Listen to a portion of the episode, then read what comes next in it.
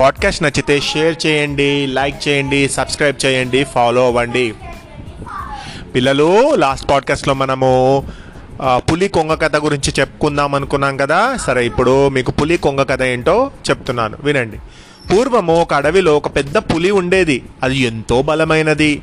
వేటలో మహా చురుకుగా ఉండేది. ఆ పులి కంటపడిన ఏ జంతువునైనా సరే దానిని చంపందే అది వదిలేది కాదు. దాని బారి నుండి ప్రాణాలతో బయటపడడం అంత కష్టం అన్నమాట అందుకని చాలా వరకు జంతువులన్నీ దాని ఎదురుగా వెళ్ళకుండా తప్పించుకు తిరిగేవి. ఒకనాడు పులికి ఏ జంతువు దొరకలేదు. బాగా ఆకలి మీద ఉన్నది. అటువంటి సమయంలో దానికి ఒక దుప్పి కనిపించింది. అది బాగా కొవ్వు పట్టి బలంగా ఉంది. పులి దాన్ని వేటాడడానికి ఎంతో కష్టపడింది. చెప్పేసరికి పులికి ఆకలి నీరసం ఉంచుకొచ్చాయి దానితో దుప్పి మాంసాన్ని ఆత్రంగా తినాలన్న ప్రయత్నంగా ప్రయత్నించగా ఒక ఎముక ముక్క దాని నోట్లో దిగబడిపోయింది. ఆ ఎముకను బయటికి తీయటానికి ఎంతో ప్రయత్నించింది. అది బయటకు రాలేదు సరికదా? అంతకంతకు బాధ పెరగసాగింది. పులి ఎవరన్నా సహాయం చేస్తే బాగుండునని చూడసాగింది. ఆ సమయంలో అక్కడికి ఒక కొంగ వచ్చింది. దాన్ని చూస్తూనే పులికి ప్రాణం లేచొచ్చింది. కొంగ ముక్కు పొడుగ్గా ఉంటుంది కదా ఆ ముక్కుతో దాని నోట్లో ఉన్న ఎముకను అడ్డంగా పడ్డ ఎముకను ఎంతో సులువుగా తీయగలదు అనుకొని కొంగ బావా నీకు పుణ్యం ఉంటుంది నా నోట్లో ఎముక చిక్కుకుపోయింది కాస్తంత తీసి దాన్ని తీసి నువ్వు పుణ్యం కట్టుకోవా ప్లీజ్ అంటూ బతిమలాడింది. అడవికి రాజైన పులి అంతటిది తనని బ్రతమాలడంతో కొంగ కాదనలేకపోయింది. పులి నోట్లో తన పొడవైన ముక్కును దూర్చి దాని నోట్లోని ఎముకను బయటికి లాగింది. పులి కొంగని ఎంతో పొగిడి కృతజ్ఞతలు చెప్పుకుంది. ఆ రోజు నుంచి ఆ రెండు స్నేహితులయ్యాయి. కొంతకాలం గడిచింది. ఒకరోజు పులికి మళ్ళీ ఆహారం దొరకలేదు. బాగా ఆకలిగా ఉంది. దానికి సాయంత్రం అయ్యేసరికి నీరసం వచ్చేసింది. ఇక ఆకలికి తాళలేకపోయింది. వెంటనే ఆహారం తీసుకోకపోతే ఇక నా నేను చనిపోతాను కావచ్చు అని అనుకుంది. వెంటనే ఆ సమయంలో దానికి కొంగ గుర్తుకొచ్చింది. కొంగను చంపి తింటే దాని ఆకలి తీరుతుంది అని అనుకుంది. ఇక ఆ రెండిటి మధ్యనున్న స్నేహం మర్చిపోయింది. గతంలో లాగా పులి నోట్లో ఎముక గుచ్చుకున్నట్లు నటిస్తూ కొంగ దగ్గరకు వెళ్ళి ఓ కొంగ బావా మళ్ళీ నా నోట్లో ఎముక గుచ్చుకుంది. కాస్త దా దాన్ని నువ్వు బయటికి తీయవా? తీసి పుణ్యం కట్టుకో ప్లీజ్ అని అడిగింది. పాపం. పులి స్నేహితురాలే కదా అని అనుకున్నటువంటి కొంగ సరేనంటూ దాని నోట్లో తలదూర్చింది ఇంకేముంది?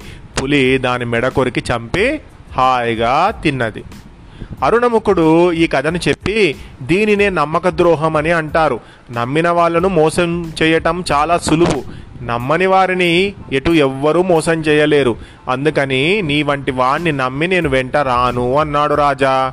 అంటూ దీర్ఘముఖుడు ఆ పక్షుల రాజ్యంలో తనకు జరిగిన అవమానం గురించి చెప్పి ఇంకా ఇలా చెప్పాడు రాజా ఆ పక్షులు నన్ను ఎంతగానో మాటలతోనూ చేతలతోనూ అవమానించాయి. నేను ఎంతటి వీరుడినైనా ఒంటరివాడినయ్యాను. ప్రాణాల మీద తీపితో పారిపోయి వచ్చి మన రాజ్యాన్ని అవమానపరిచే విధంగా చెయ్యలేదు. చిత్రపర్ణుడు అంటే ఆ చిలుక. అరుణముఖుడిని దూతగా పంప చిలుకను దూతగా పంపబోనా పోతున్నాడు. అతనికంటే ముందు అక్కడికి అక్కడ జరిగిన విశేషాలను మీకు చెప్పడం నా ధర్మం. అందుకే ప్రాణాలతో వచ్చాను. లేకుంటే నాకు జరిగిన అవమానానికి మన రాజ్యంలోకి వెల్ రాకుండా సరిహద్దులోనే నేను చనిపోయి ఉండేవాడిని అని ఎంతో ఆవేశంగా చెప్పాడు. హిరణ్య గర్భుడు ఎంతో శాంతంగా దీర్ఘముఖ ఇక నీవు వెళ్ళి విశ్రాంతి తీసుకో. చిత్రపర్ణుడి రాజ్యంలో నీకు జరిగిన అవమానానికి ఏమాత్రం నువ్వు బాధపడకు. అవకాశం దొరికినప్పుడు అంతకంటే ఎక్కువ అవమానాన్ని వారికి మనం రుచి చూపుదాం అంటూ అతన్ని పంపేశాడు. దీర్ఘముఖుడు వెళ్ళిపోయాక సర్వజ్ఞుడు ఇలా అంటున్నాడు ప్రభు దీర్ఘముఖుడి ప్రవర్తన అభినందించినటువంటి విషయం కాదు. అతడు సమయస్ఫూర్తిని కోల్పోయి ఆ పక్షులతో అనవసరంగా గొడవలు పెట్టుకొని తనపై మన రాజ్యంపై ఆ పక్షులకు లేనిపోని ద్వేషాన్ని రగిలించాడు. చిలికి చిలికి గాలివాన అయినట్లు దీర్ఘముఖుడు చేసిన ఈ పని వల్ల ఆ పక్షులు మనపై యుద్ధానికి రావచ్చు అంటూ చెప్పాడు. మరి నిజంగా యుద్ధానికి వచ్చాయా పక్షులు? మరి తర్వాత ఏం జరిగిందనేది నెక్స్ట్ పాడ్కాస్ట్లో విందాం. ఉండేది. ఆ పులి కంటపడిన ఏ జంతువునైనా సరే దానిని చంపందే అది వదిలేది కాదు. దాని బారి నుండి ప్రాణాలతో బయటపడడం అంత కష్టం అన్నమాట అందుకని చాలా వరకు జంతువులన్నీ దాని ఎదురుగా వెళ్ళకుండా తప్పించుకు తిరిగేవి.